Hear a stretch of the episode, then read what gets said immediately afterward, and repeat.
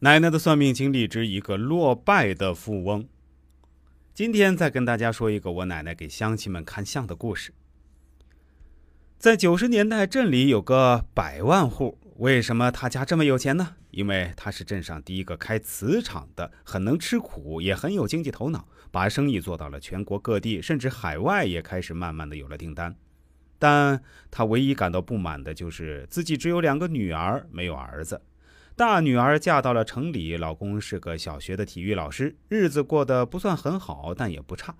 小女儿叫铃兰，长得很朴实，不算很漂亮，但是看上去很舒服，为人也很善良，很贤惠。她爹从小就疼她，家里有什么好吃的都要偷偷的留给她。长大后舍不得她嫁出去，就招了个上门女婿，叫建国。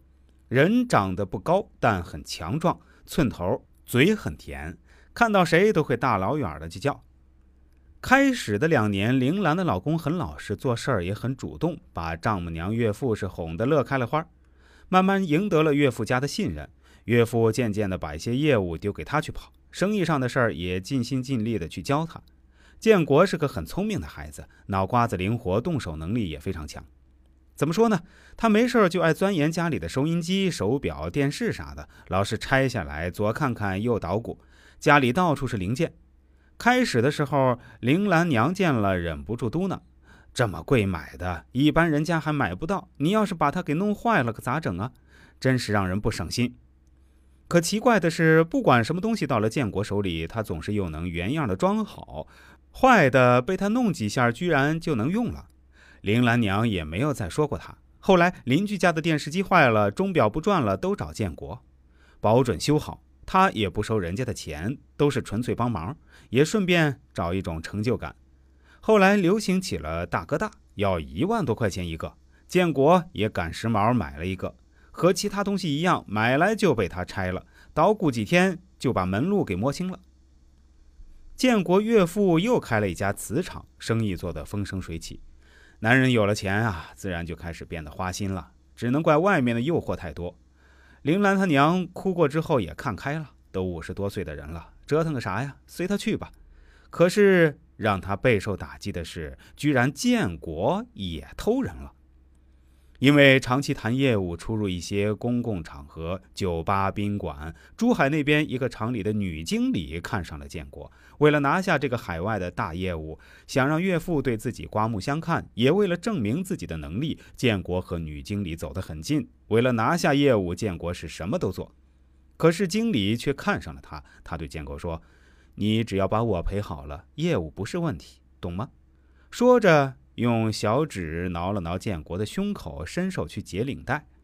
建国推了推他的手，女经理一把抓住建国的手，放在他的胸口：“你要的合同明天就能办好。”建国看了这张精致的脸蛋儿，眼里写满了寂寞和渴望。建国的心也蠢蠢欲动起来。第二天拿到大合同的建国扬眉吐气回到厂里，把合同往岳父的办公桌上一甩，啪的一声巨响。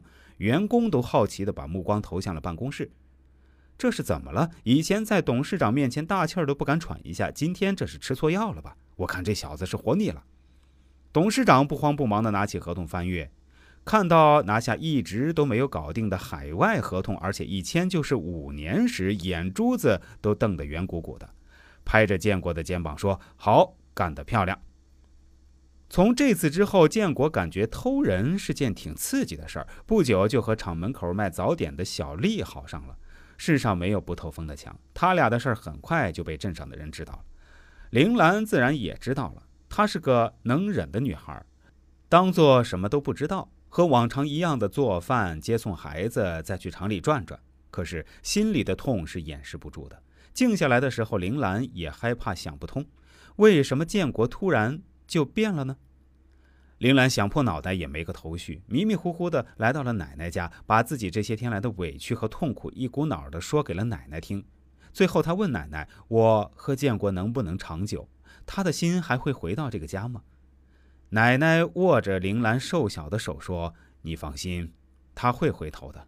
但是你家要当心小人啊。”这件事终究还是被董事长给知道了。他把建国叫到办公室，一拳头砸在办公桌上，指着他的头骂道：“你个白眼狼！我当初就不该让你进我的家门。我的闺女，我从来没有让她受过半点委屈。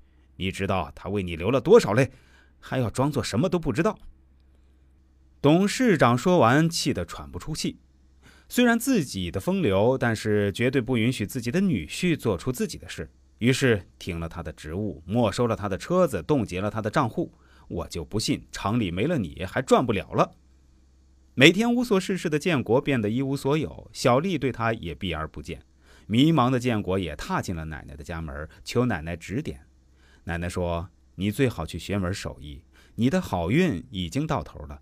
本来一手好牌被你打得稀烂。如果你能踏实的过日子，我保你这辈子衣食无忧。”离开奶奶后，建国彻底醒悟了。也懊悔自己当初所做的一切，可是我都三十八岁了，去学什么呢？我又能学什么呢？话说，没有了建国后的瓷厂，只维持了一年就倒闭了。原来新请来的经理是对手厂里派来的卧底，陆续把几个大客户都给得罪，把几个肥单都落入了对手的嘴中。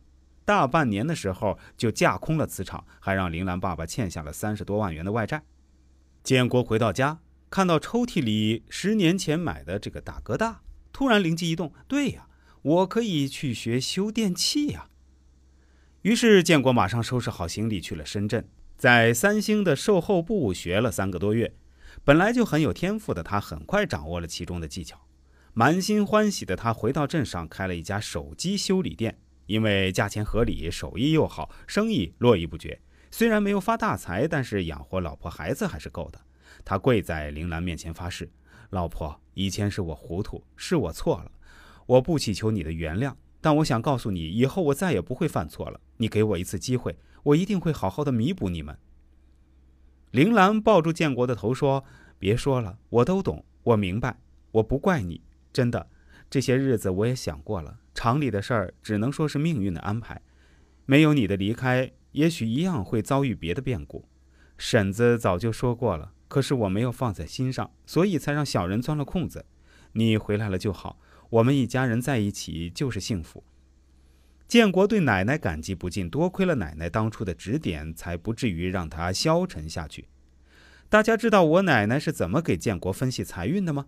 其实说白了就是看他的鼻子，因为我们没法在这里发这位建国仁兄鼻子的图，估计他本人也不会同意，所以啊。就只能当做一个故事或者算命经历来讲述了。更多精彩内容，欢迎大家关注一下我的公众号“周易面相大叔”，我的微信、QQ 都是七幺八幺五三二九二，也欢迎感兴趣的朋友添加一下。感谢大家的收听，喜欢听我们节目的朋友啊，也可以分享给您身边的亲人、同事、朋友都来听听，功德无量。